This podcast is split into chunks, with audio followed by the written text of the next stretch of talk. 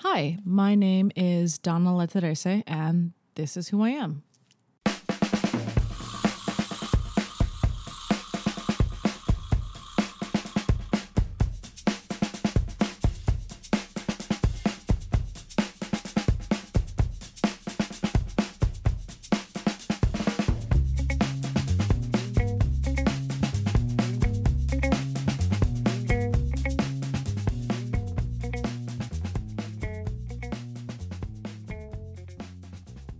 Hi, Donna. Hello. Thank you for coming down to the garage. Thank you for having me and for pronouncing garage with the British pronunciation. I appreciate that and miss that since I did go to school in England for six months once upon a time. Yeah, when was that? Um, when I was in undergrad, I went to Goldsmiths College for half a year from January to June of 2005. Southeast London. Southeast London. It was awesome. It was a New Cross. Yes. New Cross Gate was my tube stop. hmm I know it well. I used Yeah. to sneak into the uh, the bar there. when You I used to go young. to Brixton a lot, right? Uh, Brixton was close. Yeah, that's Um, southwest London, so that's kind of like the other side. But yeah. Yeah. no, London was great. London was really cool. I um, kind of re got into comics when I was there, actually, because I was really into them as a kid, and then I got more into like illustration via painting, and then I got way back into drawing, and then illustration and comics with like pen and ink when I was in London. Mm-hmm. They had an original show of Robert Crumb's work, Oh, and wow. I became like super obsessed with it. And for my final project for the art class, because I was taking a few different things over there, but I went to Goldsmiths uh, for my study abroad program because they had a really good art program.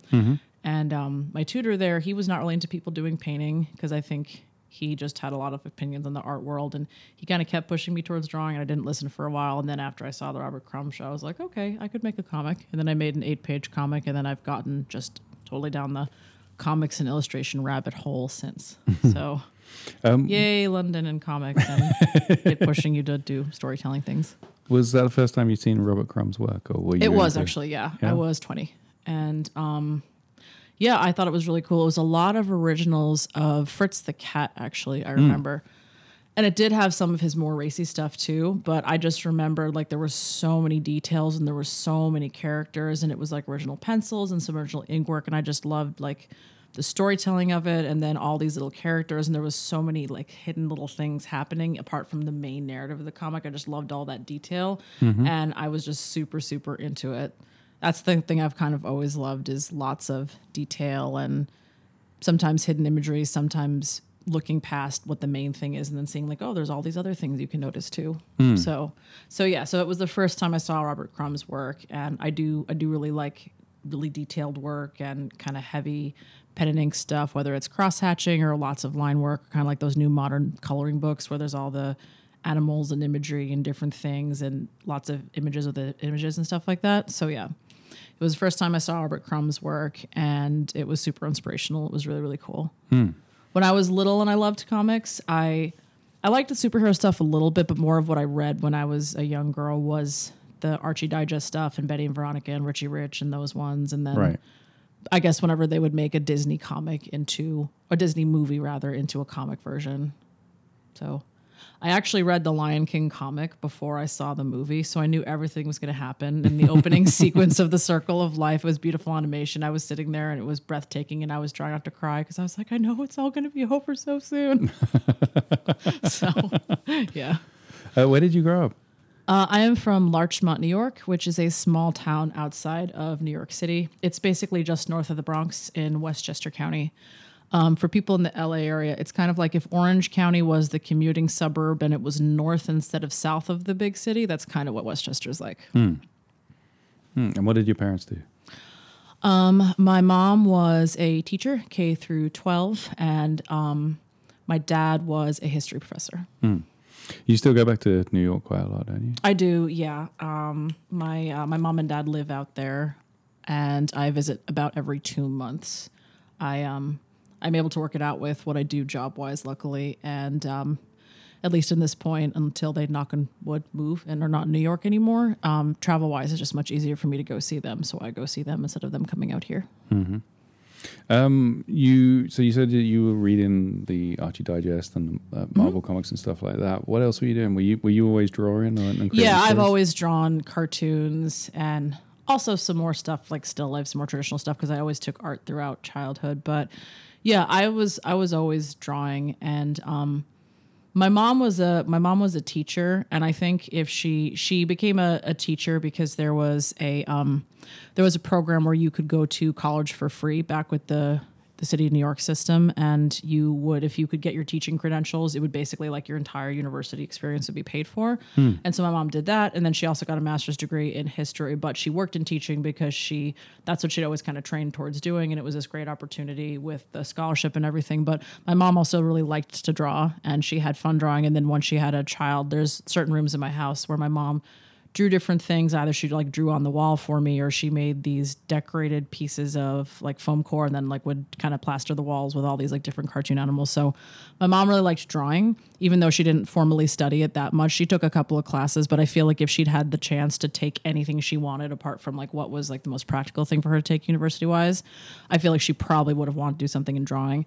And um, my dad loved history and being a professor, but he also did a lot of writing and creative writing. So I kind of feel like I'm into storytelling and illustration and comics because my mom was the one who liked drawing, and my dad's the person who liked writing. And that's kind of the two things that I like. And yeah, I was really fortunate growing up because my mom and dad were always very encouraging. And I, I took a lot of different artistic out, outside of school classes when I was a kid. So I definitely took drawing and painting and cartooning and all that stuff. And I'd also take dance and theater and things like that. But um, I would also draw a lot just on my own. And sometimes it was fan art based on other things. Sometimes it was just making up like my weird version of things or just stories with dinosaurs and people and stuff like that. So kind of everything. Lots of stuff with animals and people, which I guess I still pretty much do.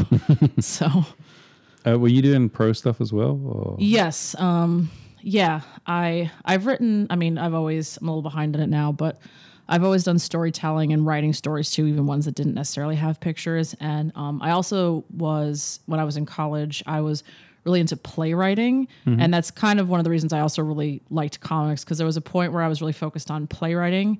And then I was also focused on visual art, and they kind of were separate. But then once I got into comics, I'm like, oh, this also this kind of combines everything together.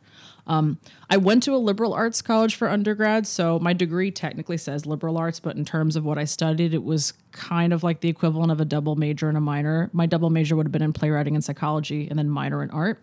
And so, kind of combining all those things together works for comics and illustration since if you understand psychology, you can understand how to craft a story and where characters are coming from and how they think and all that stuff. And then playwriting obviously is very, very similar to comics writing because it is pretty focused on dialogue. And then, you know, instead of writing out the stage directions on a comic, you draw them. And then illustration and storytelling and art, obviously, that's the visual portion of it.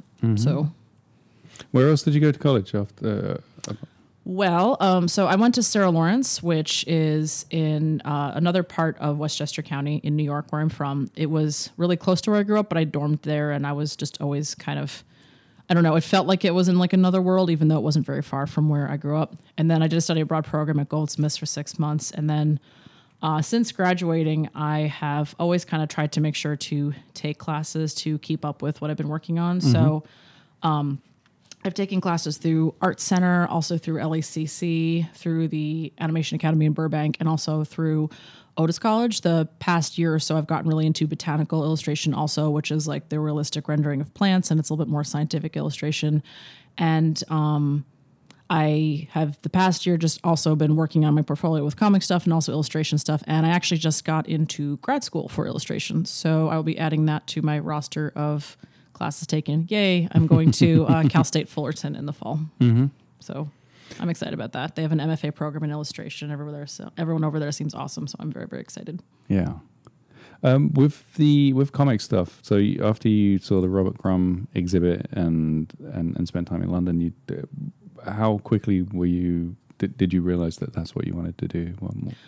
Well, I really liked his storytelling. I liked all the detail, and I I did like Fritz the cat, the animal characters, and all that stuff. And so when I first saw that exhibition, I was I sort of thought to myself, hey, I could make my own my own short eight page comic, and that was the initial comic I came up with the idea for. And I actually really love to tell bad jokes, and so I um I came up with an idea for a comic based on my my favorite terrible bad joke, and it was basically like the two main characters are from this joke, and then I turned the joke into my own thing, and then the structure of the entire comic basically was the this Shaggy Dog story from beginning to end, and the last panel was the the final terrible punchline.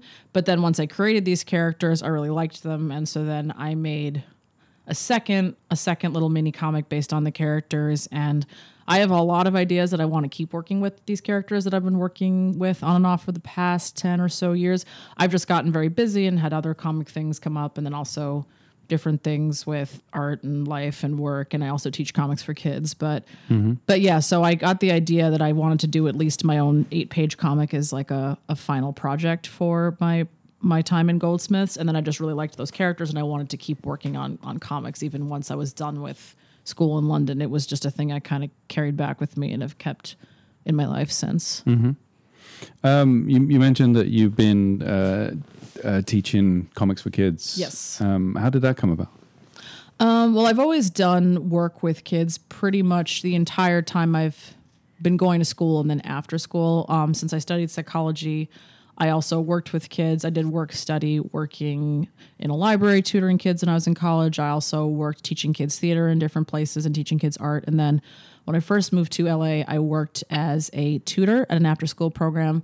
And then I stopped doing that job because I actually worked for a couple of years as a comic book editor. Mm-hmm. And that was that was cool. That was an experience. And um, I did that for two years. And then once I was done with that, I had experience in the industry and then editing stuff. It wasn't stuff I had written, but it was stuff that I helped edit the text for, which was pretty helpful. And it was it was a really good insight into like that side of comics world. And then um, there was an art center called Barnsdall, and I was taking classes there, and I was talking to some of the people who worked there about my experience, and they had said, "Hey, you know, we don't have a comics for kids class anymore. We used to have that. Would you be interested in applying and then starting up that program again?" So I did back in 2010, and I've been working there since, and I basically just started growing the places that that I worked. So I um I teach there. I also have taught at a center in West Adams, which is a really cool center. I've been working at a charter school teaching in the after school division since 2014. And I worked at Meltdown Comics for a long time. They had a kids program and they're a really cool place. Mm. And I hope they one day find a new spot, but as of now, they don't have physical space. And um, I also do different gigs with LA County Libraries where I'll go and I'll do a workshop for an hour or two. So yeah, I basically I've always worked and in different capacities with teaching kids. And then it just kind of happened naturally. Well cartooning is the thing that i do and this is the thing that i know and this is what i want to teach my students. And i teach mostly comic book and illustration style art classes. I have done some regular traditional drawing and painting teaching but i mostly teach how to make and draw your own comics how to tell stories through illustration and then teach the different things like this is how you use pencil penciling inking how those go together in comics. This is color theory. This is plot. This is how you do cause and effect. This is how to do character design, how to use shapes to build a character. And then also, kind of adjacent to comics, I have taught zine making, which is how to make your own books. And my, my class, I actually called it zine making and card tuning because it's how to self publish your own things, whether it's cards or you know, funny little stories or actual comic books. And um, I also teach currently something that I call uh, 3D character design and concept art, which is mostly students learning how to sculpt their own characters out of Sculpey. And then it's kind of like claymation, except they don't actually make the characters move, but they learn how to do drawings and designs from the 3D stuff they make. And then at the end, we photograph the characters and make it like a posed 3D still claymation comic. Mm-hmm. So, yeah, that that stuff I do specifically over at Barnsdall. Mm or still teach. So, mm. well, um, wh- when did you come out to LA? When what what, what I moved in 2006. I graduated from undergrad in May 2006, and I moved here in October. Mm. Yes. was there something that, that brought you here? Were you was that the the uh, editing work or? No, um, I I had friends in LA and I had visited back and forth, and I really really liked LA and. Mm-hmm actually when I've been in school in London, I thought like maybe I can become an expat, but just for family reasons, it was best for me to stay in the country. And I was I visited LA a lot the last year that I was in college, and I really really liked it. Actually, my last year of college, I used to intern at this museum called the Museum of Comic and Cartoon Art in New York City, mm-hmm. and they unfortunately don't exist as their own separate space anymore. They had their work kind of eaten up by the Society of Illustrators in New York, so you can still see some of the stuff that they did. But when they were a freestanding museum, I was an intern there my last year of college, and I helped on this project called She Draws Comics, which was a retrospective of the past hundred years of women working in comics and cartoons. And Trina Robbins was very involved with it. I got to meet her; she was really cool. I met a lot of people who were great cartoonists who were in that show, and I helped with the curatorial hanging plan for the show. I did research and wrote, write little bios on the different cartoonists and one of the times I visited LA before I graduated, I actually got to see Trina Robbins and Jessica Abel do a panel and talk at the Hammer Museum because concurrently with the She Draws Comics exhibition that was going to be put up in New York City, the Hammer Museum did a retrospective of the most important American comics. I don't remember what the exact name was, but I know it was a little bit controversial because pretty much everybody, I think actually everyone they picked was a guy. They didn't have any women cartoonists in there. Mm. And so that's why the Hammer Museum brought in Jessica Abel and Trina Robbins to talk about that and to talk about influential people like Brenda Starr, who were cartoonists. And I really, really liked LA when I visited. And I thought this whole giant exhibition of comics was kind of amazing to see Dick Tracy and these other comics, just like the originals, and like people walking around both the MoCA location downtown of the Modern Art Museum, and then also the Hammer out in UCLA, and to see all these things. And um, I feel like I think everyone's kind of caught on now, but LA is a great city for comics, but also for fine art. When I was hmm. visiting mm. back and forth, New York is amazing too, but I was like, wow, LA has all these cool things, and people don't know about it. Yeah. So, um, so yeah, so I knew that I wanted to move here, and I moved here in October 2006. And I'm lucky that I get to be more or less bi-coastal since I have to go back and see my family so much. So I still get to experience snow and other things, which are more cool than snow. Weather, just general weather rather than. Yeah, although weather is getting so messed up all over the world yeah. that it's just kind of like no matter where you go, there's like some bizarre craziness going on. Mm-hmm. But um, but yeah, so I moved here in 2006, and um, I lived kind of all over the gamut in LA. My first apartment was in Hollywood. My next two were in East Hollywood. And I lived in Boyle Heights for a while, and now I live in Pasadena. Mm-hmm. Um, yeah, you, you mentioned about how there there's a very vibrant um, comic community here. And yeah, I think comics and also art in general, just because there's so many galleries here, and then there's also the kind of like the pop surrealism scene, people mm-hmm. who do paintings which might have some cartoon or like even hyper realistic influences, and a lot of that stuff is very very popular in LA, especially. And I kind of saw that when I was visiting back and forth, and really really liked that. Mm-hmm. Did that speak to you? That is that the kind of art style that you like to? There's a lot of art styles that I like, but yeah, I mean, I, I basically like anything that's storytelling, which is why I like comics, and then I like illustrations since it's usually, I mean, something like botanical illustration, which I do love. That's kind of more standard. You're like capturing a specific thing mm-hmm. or a specific specimen. But illustration, there's usually a character and a setting, and there's lots of things going on. And even if there's not necessarily like the talk bubbles or the little descriptions of the setting like there would be in a comic book, you can still see there's like a whole world and like a whole story being told and things happening. So yeah, I mean, I li- I like art like that, and um, I I guess I like art that's narrative, whether it's an actual comic or whether it's a single big painting or like a really intense drawing. I mean, I, I, respect the art, which is more just like a drawing or a painting of a circle on a square. That's that's cool. It's just it's not necessarily something that speaks to me. I like it when it's much more involved and there's characters and setting and things happening, and you can see a lot of things when you look into the piece, and then can kind of observe it and watch what's going on inside of it. Mm-hmm. Do you um, do you feel like you have a an art style that you've developed, or is it something that's still very fluid and, and changes with um, I kind of feel like both. I do feel like I have a very specific style, but especially if you're someone who does draw in a specific style, I feel like that's kind of always evolving. Mm-hmm. That's always a thing where it's just like, oh, is this like cool and interesting, or is this like just your style? But um, definitely getting into botanical illustration, I think, has kind of changed how I'm working, and that like that's like very very like naturalistic and more scientific and exact, and more of the stuff I've done in my own style has been a little bit more I guess, up to interpretation or not necessarily like exactly how it would be in real life.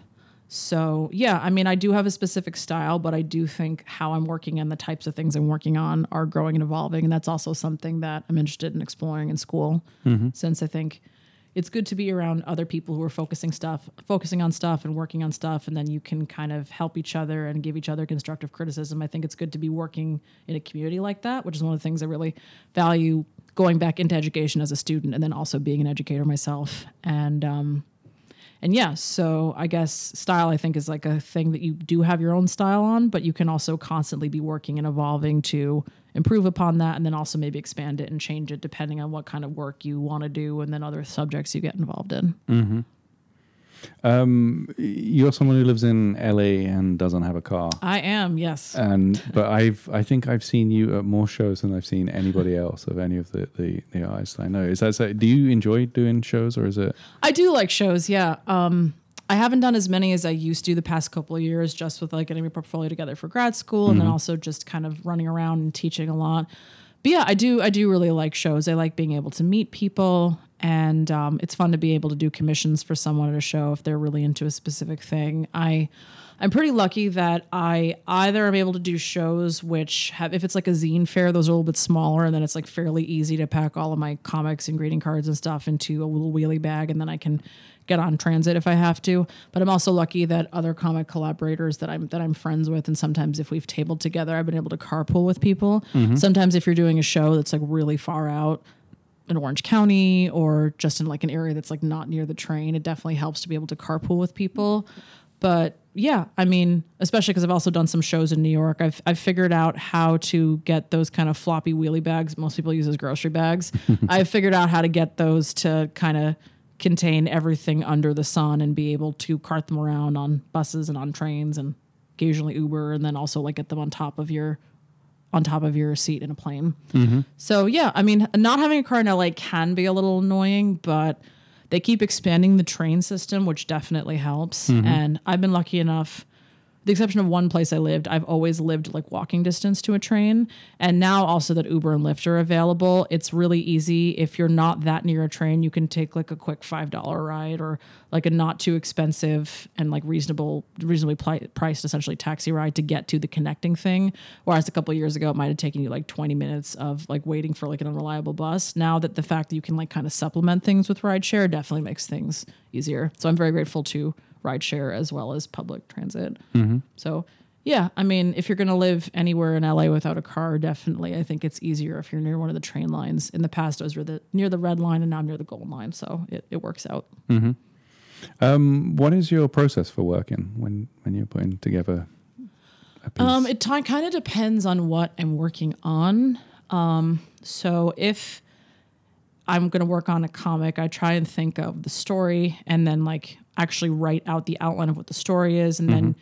you have to figure out each page and you have to do the layout. So you have to do basically what I've done in the past is I've drawn like one sheet will have a drawing of a bunch of let's say like it's an eight page story like eight smaller rectangles on it and then you do tiny boxes within that. So that's like the initial thumbnailing process and then once you get a little past that maybe you can work on each separate sheet of paper to do the layout per page and then you also have to figure out the script. I've, I've done some comics where they're mostly silent. It's mostly the characters interacting. But for anything with a with a script, you do have to write down separately, like, hey, this is what the characters are going to say to each other. then you have to figure out how the talk bubbles or the narration or whatnot is going to fit in accordance with the imagery. So that's how I've worked with uh, with comic stuff. With illustration, depends on some. If it depends on if it's something I'm working on for myself or a specific project or for a commission or something freelance. But I always try to make sure that it's going to be showing and then including everything that's supposed to be part of the story. Like, I mean, I don't know if this is exactly storytelling, but I made my own self published coloring book based on New York and LA. Mm-hmm. And so each page was either something focused on New York or something focused on LA or then focused on both. Mm-hmm. So there was usually like a focal point and then lots of things around it. Like, one of the pages was about cat rescue and it was focused mostly on a place called Meow Parlor, which is in the Lower East Side in New York City. And so the main character is a little girl sitting there and she's petting a cat and then she's sitting on a really, really giant cat. But then there's lots of little drawings and images within that picture around the girl and then even hidden in her shirt, like little paw prints and things like that. And then also I made sure to include in that drawing little references to the actual cafe like part of the frame is these two little cats playing in a thing that looks like a shark and there's actually like a little hiding place that's shaped like a shark that the cats in the actual cafe can hide in and so that i made sure that i was referencing the thing that the illustration was about not just cat rescue, but also the specific place that the illustration talked about. So in my process, I made sure like, okay, I need to make sure that these various elements are part of the picture. And then that there is, especially something like a coloring book, you want there to be kind of like a big focal point and then all the little detailed things around it. And you also want to make sure you, I, I tend to be kind of heavy with ink sometimes, but in coloring book work, you have to make sure you leave at least enough space that the people can actually color the picture. And then my process with botanical illustration is basically um, picking a specimen, pick or sometimes more than one specimen that you really like, and then figuring out how to compose the picture.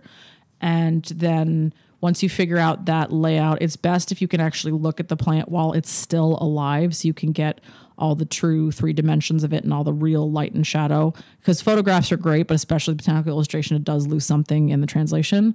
But yeah, so with botanical illustration, I've made sure to work on picking plants that I really, really like. And then if it's a single image plant, just making sure that it's dynamic enough that it can stand on its own and then it being kind of like in the center of the picture compositionally. And then if it's more than one plant, figuring out the composition of how they're going to look next to each other. Sometimes if something's going to be drawn within a frame, maybe it'll pop out of the frame or maybe it'll fit exactly in the frame. You kind of want to play around with that. And, um, yeah, botanical illustration is really cool and it has a scientific method. And I'm also hoping to keep doing more and more of that and learning more of that and how to do it like exactly traditionally. But mm-hmm. I also kind of want to experiment and do a little bit more of the illustration storytelling stuff while incorporating what I've learned with drawing plants and botanical stuff. Mm-hmm. Um, with your with the storytelling stuff that you do, um, you've kept it as uh, like these short eight page stories so far. Is there any, or is is there a bigger thing that you've done, or Um, well, I mean, that story that I actually started in college, I would say um, I have a, like a really long idea for it. I just Mm-hmm. haven't finished it yet. So, um, can I can I can I tell the the joke that the terrible Yeah, absolutely. Okay, so this is both my favorite terrible joke, and it's also basically like the premise of the first comic that I made, and I actually redrew it a couple of years ago to update it from when I initially drew it back in 2005. So there were these two clams, Sam and Bob. And I mean, this is not exactly how my comic is laid out. There's more detail in the comic, but this is the joke it's based on. So uh, Sam and Bob were best friends, and they both got hit by lightning. And Sam, unfortunately, she went to hell when she got hit by lightning and turned into a little devil clam. And then uh, Bob, when he was hit by lightning, turned into an angel, and he was an angel clam. And he was up in heaven, and he was really sad. And people in heaven were asking, "Why are you so? Why are you so upset for?" He said, "Well, you know, I miss my best friend Sam." and she's down in hell and I can't see her. And they're like, well, you can go visit her if you can take the, the little transit way down to hell. You can hang out with her until exactly 11:59 p.m. because if you're back up here after midnight, then you'll be stuck down hell forever. He's like, okay. So he grabs his harp, he takes a little shoot down, they run into each other. She says, "What are you doing here?" And they kind of rehash some some stuff going on with them and then they dance and they have fun but then time flies and you're having fun he realizes oh my god it's 11:50 how am i going to get back up up back up there in time? So sam says don't worry i know a shortcut and then he goes through this magical portal and he gets up to heaven right in time and the people up in heaven are just like okay you're here on time we're not going to kick you out but hey you don't have your harp with you where's your harp? And then bob says i left my harp in sam's clam disco. Like i left my harp in sam's clam disco. So anyway so that is the basis of the first comic. And then in the second comic they are actually working as consciences because she's an angel and he's a devil. And um, they're actually romantically involved in the story. They're best friends and they're together. And um, they kind of have a mr and mrs smith relationship going on because they're they're both working in the same field but they're kind of working against each other. And, and bob is always convincing people to do the right thing and Sam will kind of fly over and convince someone to do something bad, but then Bob will then go and undo it and then make the person make the moral choice. And so this is like a relationship fight they're having. She's like, I work really hard and you destroy all the work that I do. And so in the um in the second comic, which is I did part of, um, the premise is a bit insane, but it's about um, Sam was instructed to make sure that one of her friends does not get a movie role that she's going out for in the Pirates of the Caribbean movie. And I started this so long ago. I feel like as I'm working on it, like kind of has to change because they keep making new movies in these franchises. But anyway, so the perhaps most insane part of this is um, her friend who she's sabotaging and telling Steven Spielberg, who's now randomly in my universe directing Pirates of the Caribbean movies, uh, her friend who she's sabotaging so she doesn't get the role. Her friend is an actress whose name is Dia. Uh, Dia is a T Rex, so she is the quote unquote actress from the Jurassic Park films because in my universe, dinosaurs are not dead and they're not eating people. They're just like, you know dramatic movie stars. And um, in the second the second installment of the comic, which I did which I did finish, Sam and Bob are on a date and they're in New York. And New York City used to have this giant Toys R Us, and it had a, ter- a Ferris wheel inside of it, and it also had a giant animatronic T Rex. And so in the second story, Sam and Bob are on a date, and Sam is really stressed out, and Bob is asking her, "What's wrong? Like, what are you so upset over?" And then um, Sam wants to get out of the Toys R Us because she knows Dia is going to be there because Dia likes to pose. Dia is the dinosaur's name, and I'll explain why in a second. But so Dia, the T Rex, is going to come and she's going to pose by this animatronic dinosaur so she can pose with her fans. I guess kind of like if someone to were to go and pose with the um, the wax statues in the Hollywood Museum, that's like kind of the equivalent.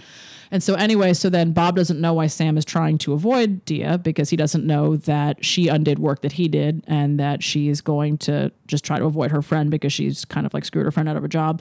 And then Dia gets there and then she hears him like, Sam the Clam, are you here? What's going on? And then Sam doesn't say anything. And then Dia's like, What? Are you mad at me? Why don't you want to hang out with me? And then I kind of redrew the scene where the T Rex knocks around the car, except she's knocking around stuffed toys and crying. And then the clams go flying and they're hiding in the little toys. And then there's a close up where she, instead of going the rar, she says, when all these people are taking pictures for like, wow, she hasn't let loose like that since the Lost World. Oh my God, Dee is so great in person. And then she's like, wow, you like me? You really like me? And then as she's posing with her with her fans, the two of them run off. And then um, they run to the Central Park ramble, and then Sam is explaining to to Bob what happened, and she's really mad at him, and she's like, you know, I work so hard, and you wouldn't do all my work. I I don't care that what I do isn't moral. Like I deserve a t- chance to shine too. I don't care if I screw my friend over. Like I just need to succeed in my career. Blah blah blah. And then um, Dia's dog, who is a little Pomeranian, her assistant, comes and overhears what's happening with the two of them. It's like, oh no, I have to warn Dia. Anyway, so Dia's name is Dia because there's a line where uh, Sam is just like, oh, like I, I'm, I feel so terrible. I mean, I do feel guilty about what I'm doing. I know that Dia realizes I was there, and then and Bob says, oh well, Dia thinks she saw us because like the, the T Rex can't see when, when if you if you if you don't move, and it's pun on, do you think she saw us? Do you think she saw us? And then the dog's name is D Rex, which is short for Do you think she saw us, Rex? And anyway, there's these whole a bunch of other things that are supposed to happen in the following in the following comics. And it's eventually all supposed to lead up to another thing where everything gets resolved. The characters realize how to work through their conflict, but it will still end with a terrible punny punchline. So that is supposed to be a much longer comic that I have begun. And it's just kind of it's kind of this ongoing project that I've been working on for a long time. I just get very, very sidetracked, I guess, and work on other stuff. And it's something I'm really into, but it's also just kind of hard to juggle everything. Mm-hmm. I'm somewhat more inspired though because I just saw the Jurassic, the newest Jurassic World movie yesterday, and a lot of people don't like it because it's got some, it's got some narrative problems. But I'm also just like dinosaurs, yes. and also the T Rex has a lot of great scenes. So when I was there, I was thinking to myself, I'm like, Dia's really shining in this. she should get an Oscar for her work in this piece. She's up to a game. yes. Um, a lot of your stuff has uh, fantastical elements and and um, animals, a- anthropomorphic uh, storytelling that goes on. Yeah. Um, why do you think that that appeals to you?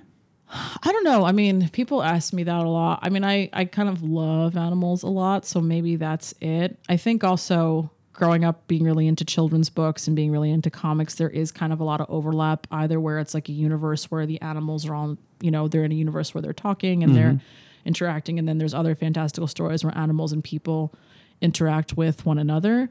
So I don't know. I think I've always just kind of been someone who I mean, I like the fantastical, but I also like I just don't even really think of it as fantastical.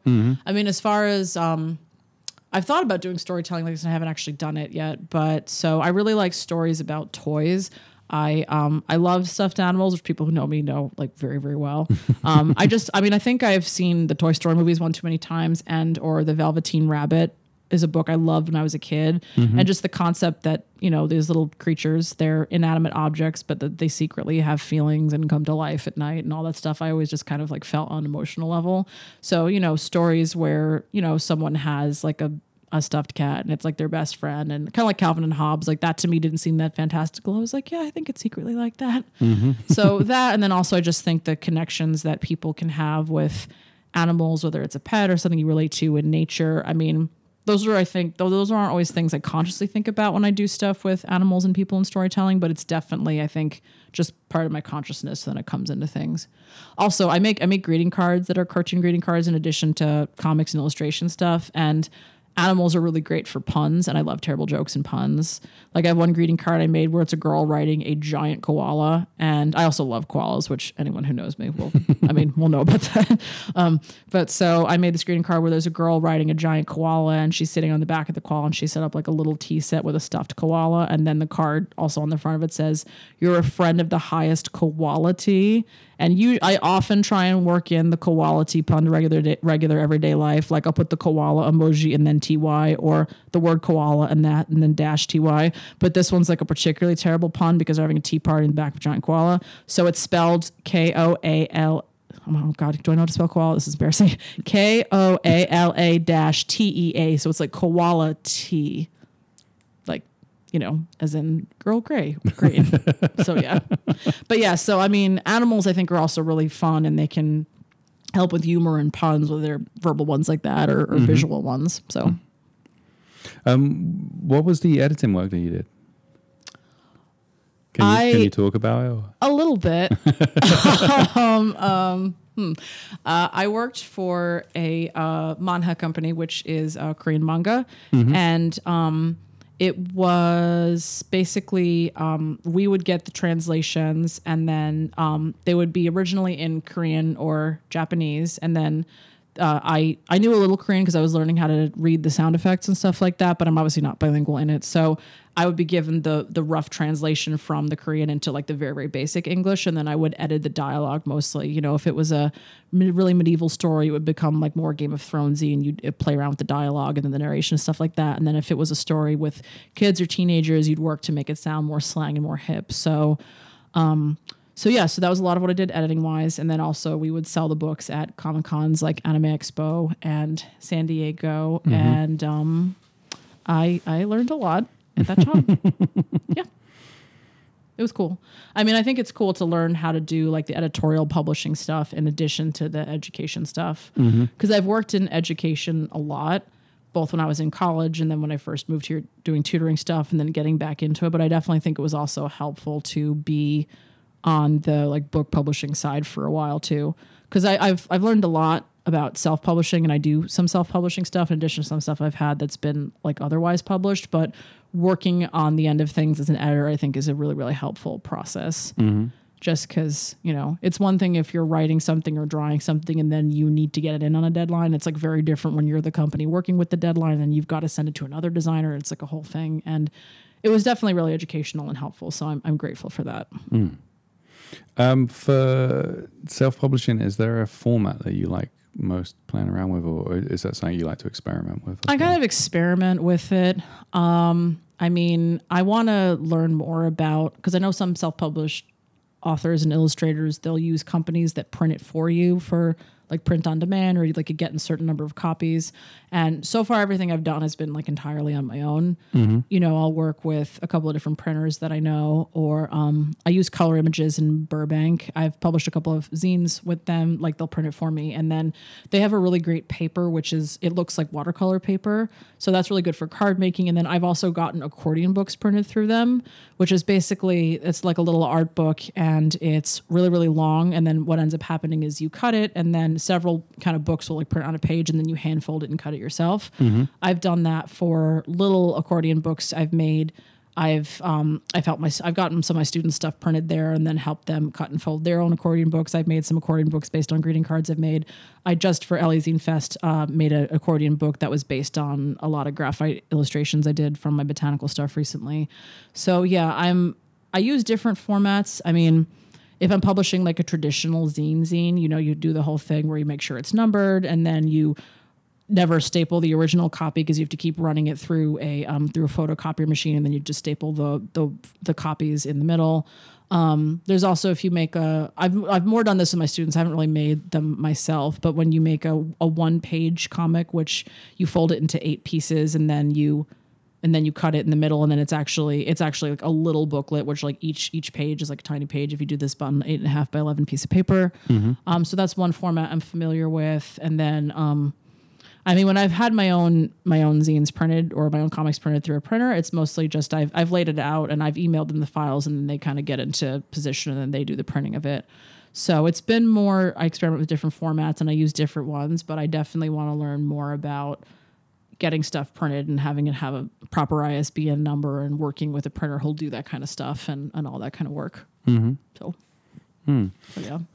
Um, along with graduate school and uh, botan- botanical uh, illustration and teaching and all the other stuff, what what else are you doing at the moment? What is is that taking up all of your time, or is Uh, it's taking up a lot of my time. I mean, there's some things I'm working on that I want to kind of use the chance I have to go to graduate school to keep working on that. I started working on some pieces for something I was calling, or I am calling, local labyrinth, which is kind of drawing different things, which are kind of fantastical, but also kind of realistic based in and around things that I see and experience in LA and then other characters in that. So that's kind of a combination of people and plants or people and animals and it's it's based on exploring the city but also kind of making it a little bit more fantastical.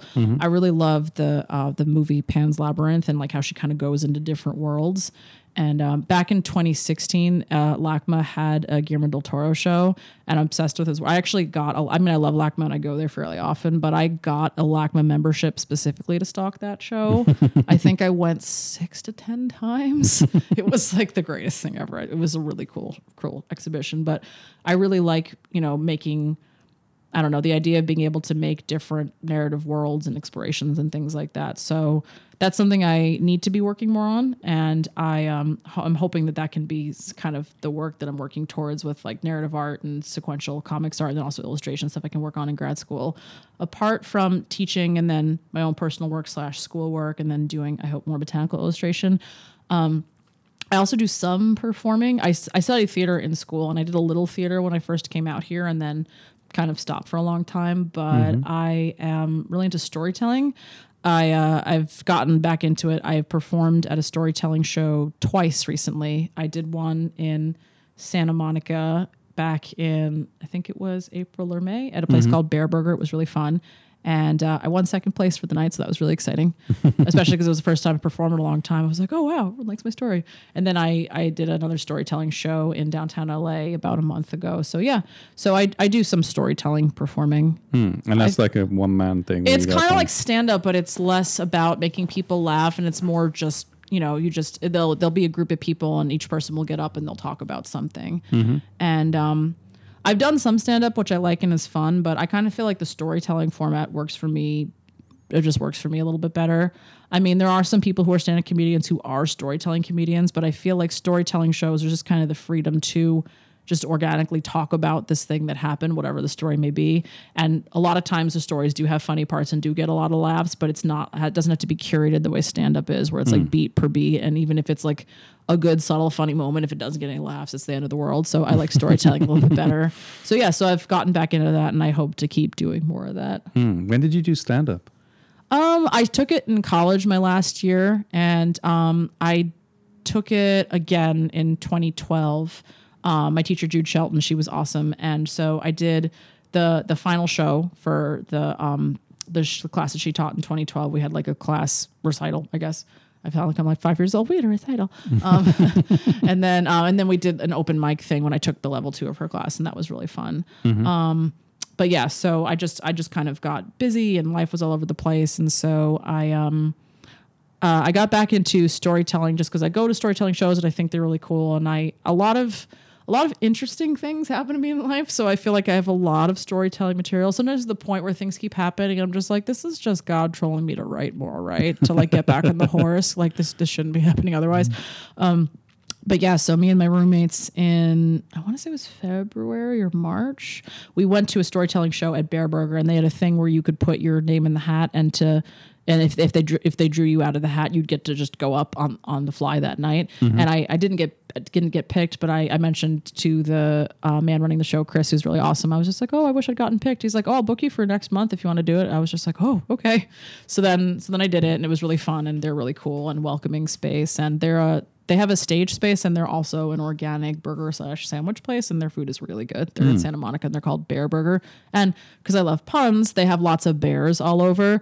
like it's it's spelled bear, meaning like, you know, like the bare essentials B A R E, but also Bear Burger. They've got little cartoon drawing of a bear in their uh, logo, and there's bears all over, like stuffed animals all over the restaurant. So it's pretty cool. It's a co- a berry quality place. I have no shame at all. um, but yeah, so so I performed over there, and then um, Chris curated another storytelling show um, at this place called the Lexington in downtown LA, and he asked me if I wanted to do it, so then I did that one. So so yeah, so far I've told the same story at each of them, and um, I'm not sure which story I'll tell the next time I I do it. I'll I'll have to figure that out. What's But the yeah. Um, format? How long do you do you talk for? Uh, usually the ones I've done, it's like seven to ten minutes, or like seven to nine minutes. I think my story clocks in at like eight and a half, so it's pretty much exactly right. But yeah, so it's um usually it's a bunch of people getting up on stage, and the, the I would say it's around the ten minute mark mm-hmm. because it's kind of like a stand up show with several people, and you know each person gets up and they they tell their story, and then they kind of finish, and then they get off stage, and then the next person comes on, and, and all that jazz. And is that something that you is, is that something that you feel like you could combine with you, you could use some of the storytelling that you use in that world in comics as well or is it Probably, yeah. I mean, the honestly, the the um, well, I don't want to give it away in case I give the, do the story again, but I did a um on Instagram a couple years ago. Um, so but there's always these challenges on Instagram, like oh, post these things and you'll win things. So I I do yoga through a studio, and I also do dance at a studio in Atwater Village. And my dance studio ran a um a fitness challenge for uh 28 days in 2016, and if you posted the most healthy action items, you would you would potentially win a free month of dance. And so I kind of went ham, but it was to the point where me and this other girl were like the only two people posting, and we were both kind of losing our minds and watching each other. And um, I won't give it away in case I do the storytelling show again, but um, I may have had to uh, elaborate a little on the things I was doing because I was photographing everything. You know, I you know, I may or may not have borrowed a coworker's yogurt and photographed it and been hashtag fitness challenge. I love my yogurt. And then like photograph things which may or may not have happened in addition to all the actual fitness challenge stuff I was doing. But anyway, talking about all this craziness and I ended up getting all these these these fitness challenge followers and it just kind of like became this behemoth and I didn't realize it was. And I was kind of losing my mind in the midst of this. Like, I'm in a to win it fitness challenge, 28 days. and um, so, anyway, so it makes a funny storytelling show, but I also think that that could work as a comic, especially because I started to drive some of my friends nuts. Two of my really close friends, one in LA and one in New York, they became Facebook friends because they were both like mutually traumatized because they were so tired. My friend in New York was so tired of hearing me talk about the fitness challenge. And my, my friend in New York was, oh no, sorry, my friend in LA was super tired of having to take the photos for the fitness challenge, particularly because some of them were, I mean, like I'd run up and down a set of stairs and it would be like, I did this for a mile, but I just did it for the photo shoot. so, so yeah, so I feel like that would make a good comic. And then I don't know, some things, depending on what things I end up doing in visual storytelling, it would be cool if that could also turn into like a theatrical thing too. I, I love cross disciplinary stuff like that. And there's a lot of stuff I'm inspired by are, I don't know, like folk tales and fables and fairy tales and things like that. Um, I have a friend, Amir Levy. He's an amazing actor and performer in person, and he was just in this critically shamed, acclaimed show in Burbank, and it's called Wood Boy Dogfish, and it's like a modern, really, really heartbreaking and also kind of disturbing retelling of the Pinocchio mm-hmm. folktale fable. And I could totally see like the way that was staged and like how visual and amazing it was. It used puppetry and it used actors and it used like all these really cool visual effects. Something like that I think would also be really, really cool in a comic book. So I guess the long-winded answer to your question is yeah, I'd be interested if there's any way to combine performing stuff and visual stuff and writing stuff. That would all be really really cool. um thank you donna where where can people find you and your work what, where would you like to Um, so I post on Instagram updates to stuff, and um, it's instagram.com slash draw DVL. My middle name is Victoria, and I have a long Italian last name. It's Letterisi. If you're saying it without the accent, it's Letterese. If you are saying it with the accent. But anyway, so that's why pretty much all of my stuff is draw DVL, just because it's easier than trying to say my last name. And um, also, when I was a kid and I had those LL Bean backpacks, I always got DVL's little initials on them, and it was kind of fun. So it's a throwback to that. But yeah, so um, I post some life updates and then also art updates and stuff I haven't had the chance yet to put on my site at instagram.com slash draw DVL. And also my website is www.drawdvl.com. And um, on Facebook, you can find me under my name or uh, I think it's slash draw DVL or slash draw DVL Productions for my like page. I think it's just draw DVL, even though the page name is draw DVL, Donald Risi Productions. And um, I'm on Twitter at twitter.com slash draw DVL. And um, I will warn everyone in advance. I make a lot of puns and I make a lot of references to koalas. Yes. I, uh, I actually, uh, I'm wearing it now at this podcast. I have a, I have a T-shirt that says "My puns are," and it's like two little cartoon koalas like sitting in a teacup. And uh, one of my students, I have, um, I have a student, and she's one of my continuing students. She's great. So she, um, she loves puns, but I think she's also kind of sick of them. And so she drew, I put on Instagram a week or so ago, she drew a cartoon version of herself as a fox screaming, and then me as a cartoon koala with this evil smile on my face wearing a t shirt that says, My puns are quality. And the, and the little fox is going, ah, because she can't take the bad jokes anymore. So yeah, if you follow me online, there will probably be quality things. As well as I hope quality things. Yeah. But Thank yeah, you. so cool. Thank you so much for having me. It's been fun to talk about stuff. That's it for the show. We'll be back in two weeks. You can find us online at whoiampodcast.com and contact us by email at whoiam at gmail.com or by phone at 818 308 4066. If you'd like to be a guest on the show, there is a submissions form on the site. We're also on iTunes where you can leave a rating if you feel inclined. Thank you for listening. I'm your host, Jamie Gamble, and this was This Is Who I Am.